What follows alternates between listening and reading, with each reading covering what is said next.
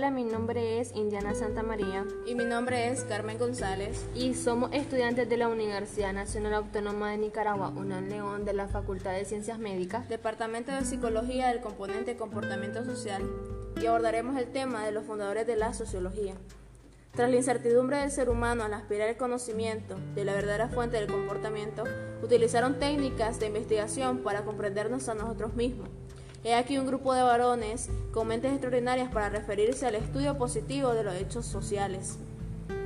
Como objetivo de nuestro podcast es indagar la vida e influencia de los padres fundadores de la sociología, desarrollando su contexto histórico. Fundadores de la sociología. Augusto Conte.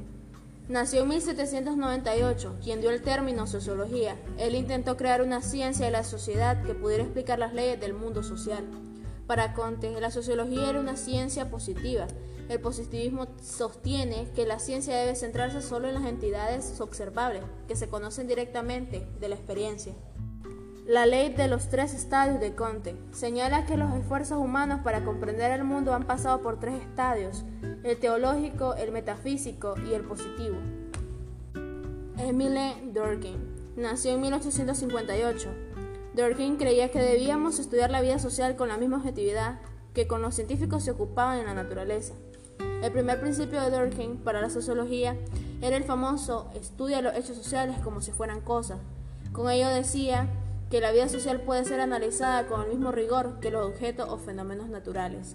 Según Durkheim, la principal preocupación intelectual de la sociología es el estudio de los hechos sociales.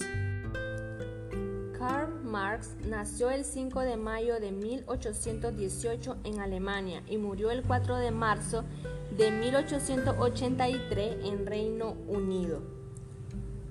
Karl intentó explicar los cambios sociales que estaban ocurriendo durante la Revolución Industrial Carr asistió al desarrollo de las fábricas y de la producción industrial.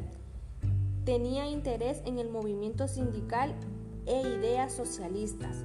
Gran parte de su obra se centra en cuestiones económicas y trató de conectar los problemas económicos con las instituciones sociales.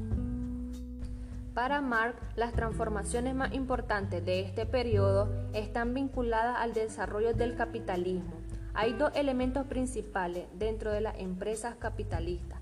La primera, el capital, cualquier activo, ya sea dinero, máquinas o incluso fábricas. Según Marx, el capitalismo es inherentemente un sistema clasista en el que las relaciones de clase se caracterizan por conflicto, donde los trabajadores dependen de uno de otros y los propietarios del capital. Los capitalistas necesitan mano de obra y los trabajadores un salario. Para Marx, el cambio social era la concepción materialista de la historia. Su perspectiva se basa en lo que el dominio de la concepción materialista de la historia del cambio social está primordialmente inducido por influencia economista. Según hay conflicto entre enfoques, el conflicto entre las clases contribuye al motor del desarrollo histórico.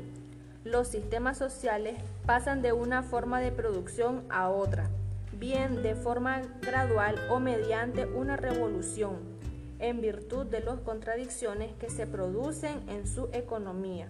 También subraya que comenzó con las primitivas sociedades comunistas de cazadores y recolectores para pasar después a los sistemas esclavistas de la antigüedad y a las feudales que se basaban en la división entre propietarios de tierras y siervos.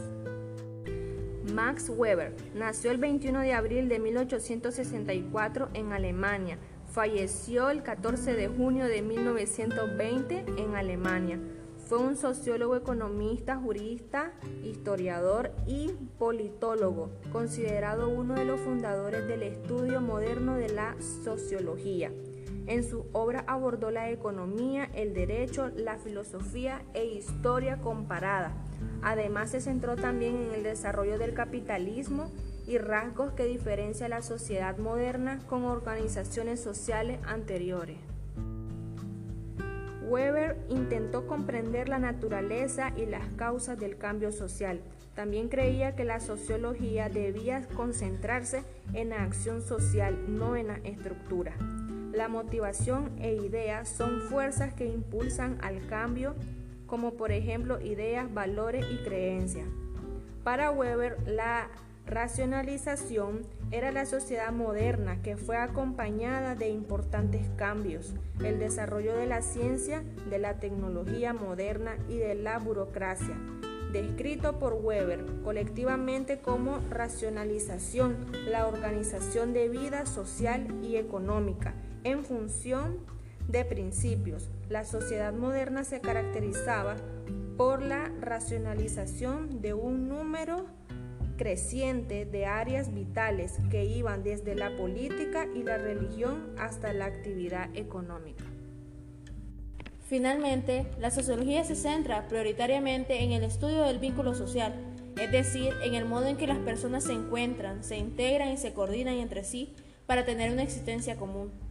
La sociología se interesa de forma en que esto ocurre en, distintas épocas, desde las ciudades antiguas hasta las sociedades postmodernas y en diferentes ámbitos de la sociedad, desde la familia hasta las organizaciones impersonales, como el mercado. Esta disciplina conserva la sensibilidad e inspiración de las humanidades. Este fue nuestro podcast. Muchas gracias.